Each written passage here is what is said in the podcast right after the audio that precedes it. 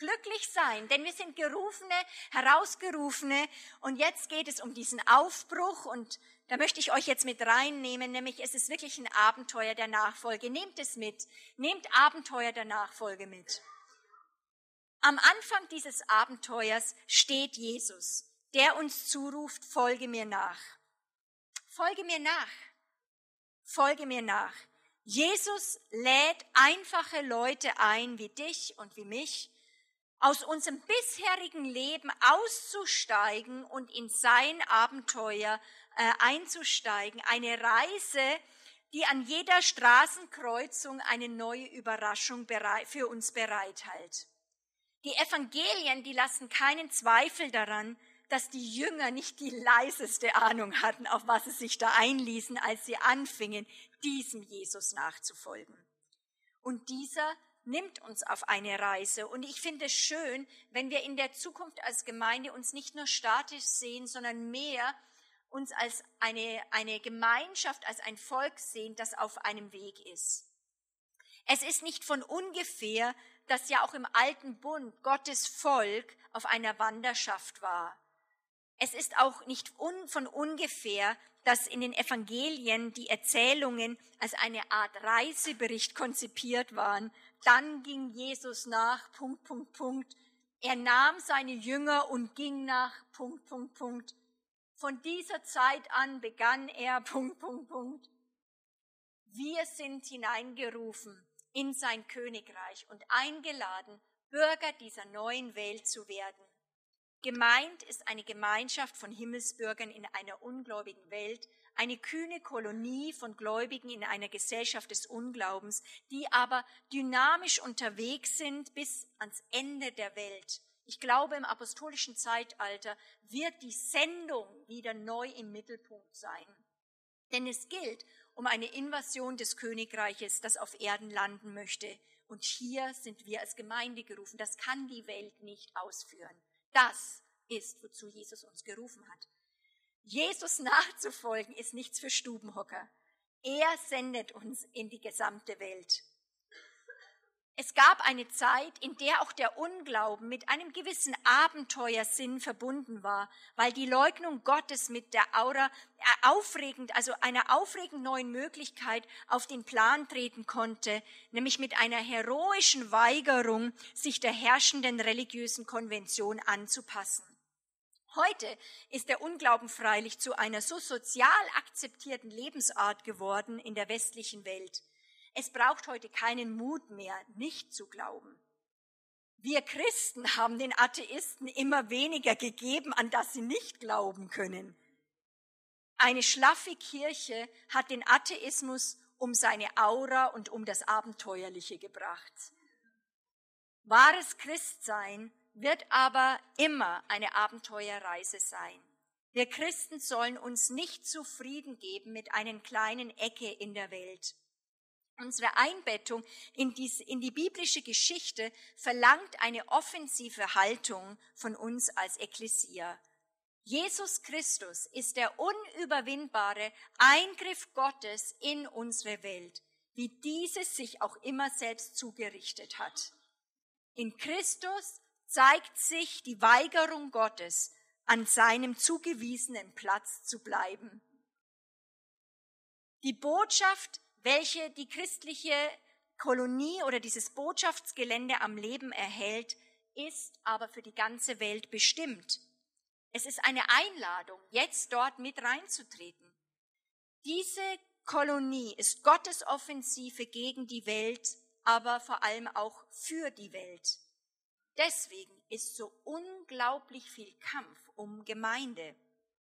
Der Feind fürchtet nämlich nicht so sehr wie die Pest oder wie die Pest ist, dass wir in Kontakt, oh Mann, der Feind fürchtet es wie die Pest, dass wir in Kontakt kommen mit der Dimension des Königreiches, denn dann verstehen wir, dass wir Autorität gegen ihn haben.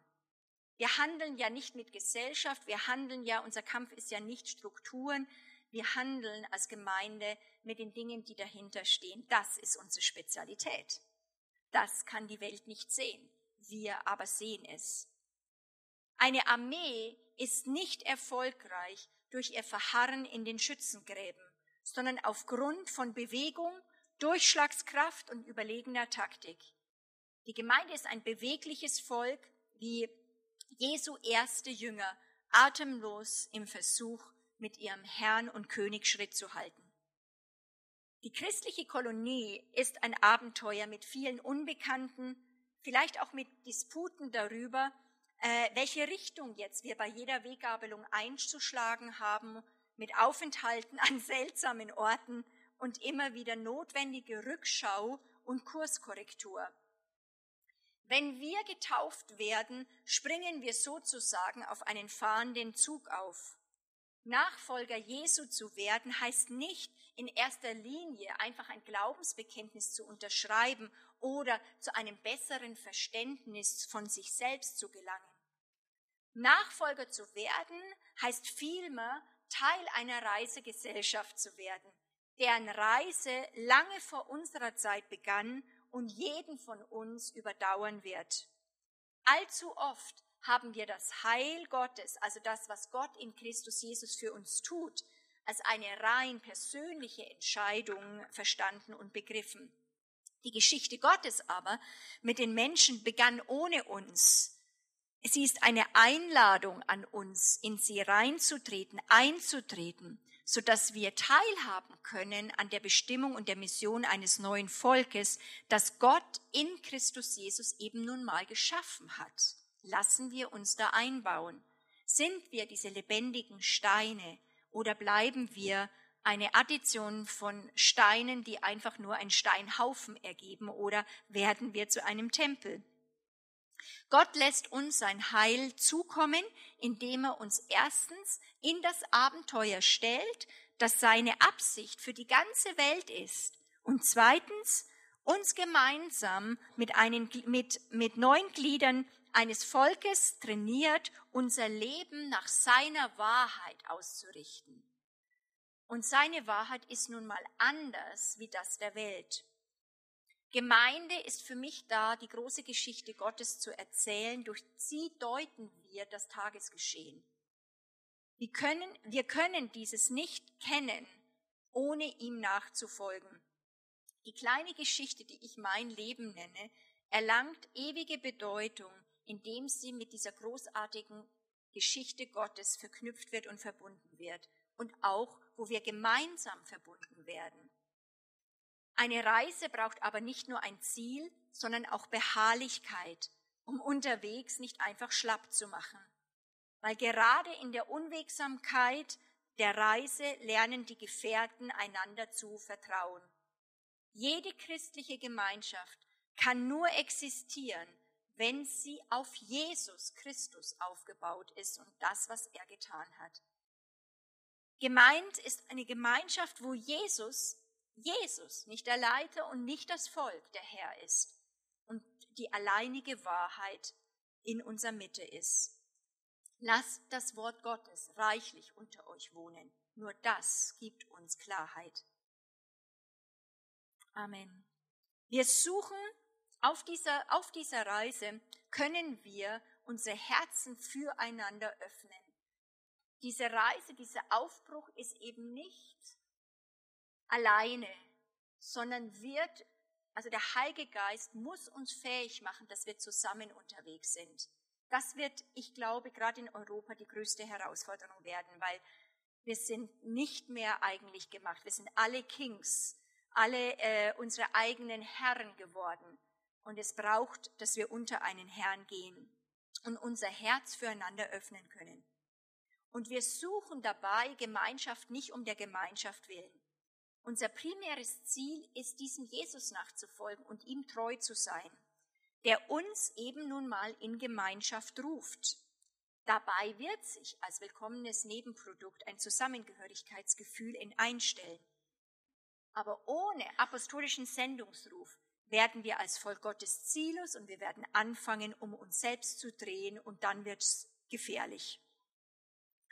Wir sollen die erschaffene Welt lieben. Gott liebt Nationen. Aber das Weltsystem wird er nicht heilen. Das ist so der Unterschied, den wir hören müssen, dass wir verstehen müssen, dass wir Deutschland die Schweiz, dass wir sie nehmen können. Aber wir müssen jeden nationalen Identifikation sterben und neu gesandt werden. Aber wir dürfen nicht verstehen, wir dürfen ähm, ähm, nicht auf den Leim gehen, dass Gott das Weltsystem nicht heilt. Er wird es nicht heilen. Gott wird es nicht restaurieren. Es ist im Untergang geweiht. Deswegen sollen wir nicht die gleiche Form annehmen, sondern uns in Jesus reformieren lassen. Wie Abraham, der Vater des Glaubens, sind wir berufen, als Pilger dieser, dieser Welt zu sein, neuen Welt zu sein und jetzt schon aus dieser himmlischen Stadt Jerusalem zu leben. An keiner Stelle in der Bibel äh, ruft uns Jesus auf, das System der Welt zu erhalten. Im Gegenteil, er ruft uns heraus und erlöst uns und lädt uns ein in sein Reich, das alle Reiche dieser Welt dann übernehmen wird. Und dieses Reich sollen wir als Gemeinde und Kirche verkünden.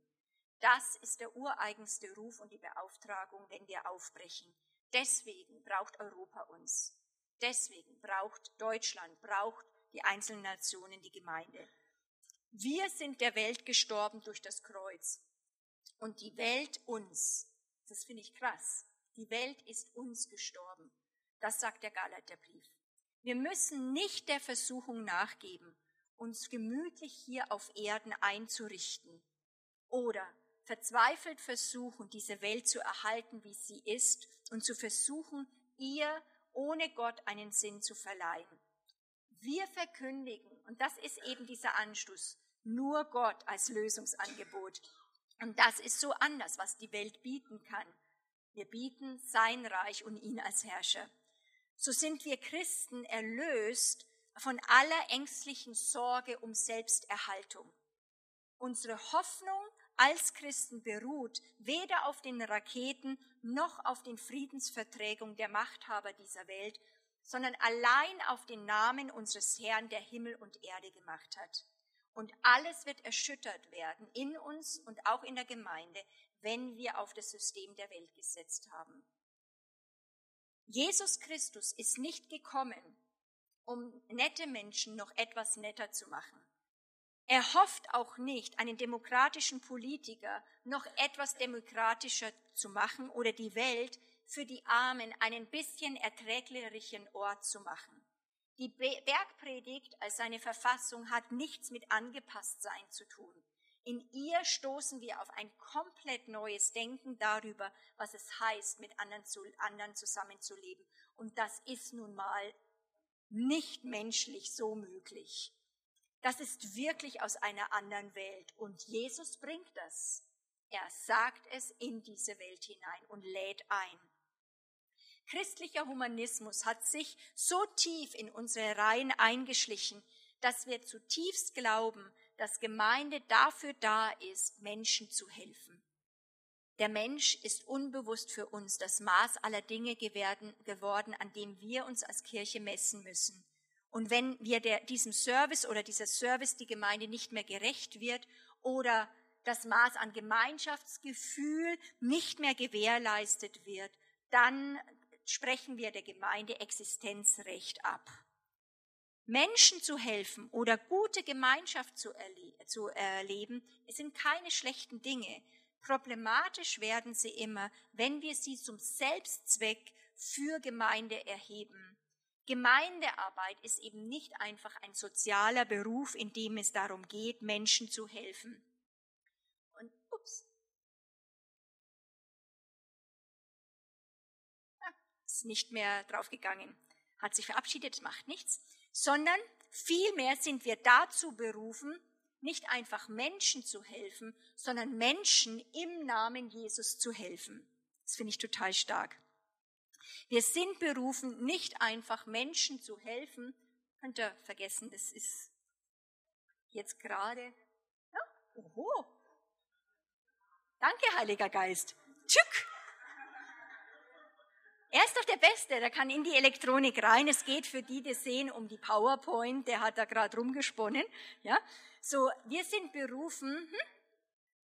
Aha! Ein Applaus für die Beamerfrau. Genau. Wir sind dazu berufen, Menschen im Namen Jesus zu helfen. Das ist herausfordernd.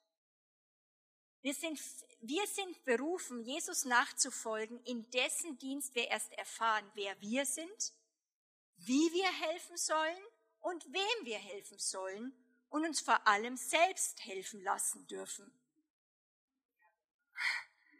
Leiter haben die Aufgabe, der Gemeinde zu helfen, im Licht des Evangeliums zu leben und Leute zu dramatischen Kehrtwendungen einzuladen. Gehen wir als Leiter aber in die Falle, unter das Joch von Menschengefälligkeit zu gehen, wird der Pastor und der Leiter schnell zu einem Hofgeistlichen, einem Zeremonienmeister beherrschender Kultur, der sich auf die feierliche Begehung von Riten wie Hochzeiten oder Beerdigungen spezialisiert hat und gar nicht merkt, wie er zu einem Ritter von trauriger Gestalt mutiert, der nichts weiter zu sagen hat oder sagen darf, was die Menschen selbst hören wollen oder was sie sich eigentlich auch selbst sagen könnten. Oder es kann sehr schnell dazu kommen, weil die Pastoren sind eigentlich die größte gefährdeste Berufsgruppe, die aus, also den Burnout haben weil man so stark eben mit Menschen konfrontiert ist, die nicht hingehen wollen, wo sie hingehen sollten. Ähm, da kann es sehr leicht sein, wenn wir äh, unser Herz öffnen für Gemeinschaft und auch miteinander unterwegs zu sein, dass sich der, der Leiter fühlt wie eine Kulturprostituierte, die ihre Liebe verkauft für das Pläsier einer aufstrebenden, gelangweilten Mittelklasse, die nach nichts weiter mehr verlangt als nach der Beruhigung jener Ängste, die aus ihrem ungebremsten Materialismus erwachsen. Und genau das sind wir mit konfrontiert. Wenn die Gemeinde nicht mehr ein Ort der Verehrung Gottes ist, sondern ein Therapiezentrum für die Stillung von undisziplinierten und unhinterfragten Bedürfnissen, sind ihre Geistlichen zu ständiger Erschöpfung verdammt. Und es wird nicht lange dauern, dass man als Leiter merkt, dass die Bedürfnisse von Menschen praktisch grenzenlos sind und in unserer Überflussgesellschaft beständig im Steigen begriffen sind. Deswegen müssen wir für Leiterschaft beten und für unsere Leiter beten. Ich möchte damit schließen. Die Welt benötigt das Volk Gottes. Die Welt benötigt das Volk Gottes. Aus christlicher Perspektive betrachtet braucht die Welt die Kirche und die Gemeinde, die Ekklesia, das Volk Gottes. Sie braucht sie aber nicht, damit alles in der Welt glatter läuft, um die Welt besser zu machen oder damit Christen sicherer in dieser Welt leben können. Die Welt braucht die Kirche vielmehr deshalb, weil die Welt ohne die Kirche nicht wissen kann, wer oder was sie ist. Der einzige Weg, auf dem die Welt erkennen kann, dass sie erlöst ist, ist, dass die Kirche auf den Erlöser hindeutet, indem sie selbst als Erlöste in der Gemeinschaft miteinander leben. Der Weg, auf dem die Welt erkennen kann, dass, die Erlös dass sie Erlösung braucht, dass sie gebrochen und gefallen ist, ist, indem die Kirche der Welt eine Alternative, eine Antigesellschaft, ein Botschaftsgelände aufzeigt und einfach aufzeigt, was die Welt aus sich heraus nicht zu sein vermag.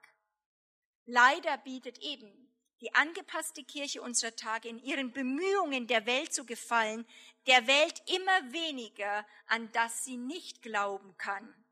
Wir sind einfach ja, wir haben vielleicht noch ein bisschen anderen Musikstil, aber wir bieten nicht viel anderes kulturell an.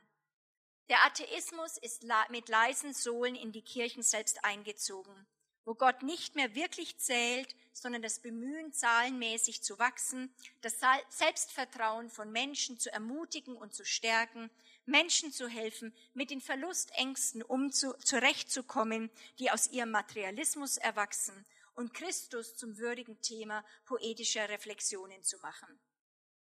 Die Welt kann uns nicht einschätzen oder uns einordnen und wir müssen nicht unter dieses Joch gehen, weil sie wird es versuchen. Die Welt kann Kirche, Gemeinde nicht verstehen. Ich finde das erlösend. Sie kann und will nicht Gott und sein Volk verstehen. Wir müssen sie aus diesem Wunsch entlassen. Wir müssen sie selbst aus diesem Wunsch, der in uns ist, dass sie uns doch verstehen sollten, entlassen. Dann werden wir die Freien, die aufbrechen können. Denn dazu sind wir gerufen, in einer Welt des Unglaubens unser Leben zu gründen, in diese Nachfolger des Juden aus Nazareth. Ihn zu kennen, ihm gemeinsam zu folgen, das ist unser Auftrag. Dazu hat Gott uns bestimmt. Möge Gott mit uns sein und unser Herz mit Mut und Kühnheit erfüllen. Dazu verhelfe uns Gott. Und damit segne ich uns, segne ich alles, was wir gehört haben, dass wir Teil sind von diesem Volk, dass ihr Teil seid. Ich möchte Teil sein von diesem Volk, das aufbricht. Nicht zurückschaut wie Lots Frau und dabei erstarrt, sondern mitprägen kann, weil wir unseren Gott sehen. Möge Europa das Wort Gottes neu gepredigt bekommen. Möge Europa nochmal neu Männer und Frauen des Geistes kennenlernen, die apostolisch, gesalbt vom Heiligen Geist, keine Furcht kennen, sondern diese Welt mit dieser Botschaft konfrontieren, dass sie einen Gott brauchen und dass jetzt die Zeit ist, sich unter seine Herrschaft zu geben. Voller Liebe, voller Gnade, denn so sehr hat Gott die Welt geliebt, dass er gab seinen Sohn. Ich liebe dieses Lied, was wir im Worship gesungen hat, haben. So sehr hat Gott die Welt geliebt, dass er seinen eigenen Sohn da drin gab. Und wir, wir müssen und dürfen ihm nachfolgen. Ist das gut? Dürfen wir uns freuen? Ja. Die Frage ist wirklich, was schauen wir an? Nur den Abschied oder sehen wir den Aufbruch? Sehen wir neue Möglichkeiten? Sehen wir, dass wir auch Gott suchen sollen. Vor jeder Zeit einer neuen Ära bedeutet es, sich hinzustellen, nicht zu schaffen. Wie machen wir das jetzt? Sondern zu erkennen, nicht durch Heer oder Kraft, sondern durch Gottes Geist wird es geschehen. Mögen wir Europa ein Zeichen sein, eine Stadt auf dem Berge, so dass wir sie einladen können, mit uns unterwegs zu sein. Amen.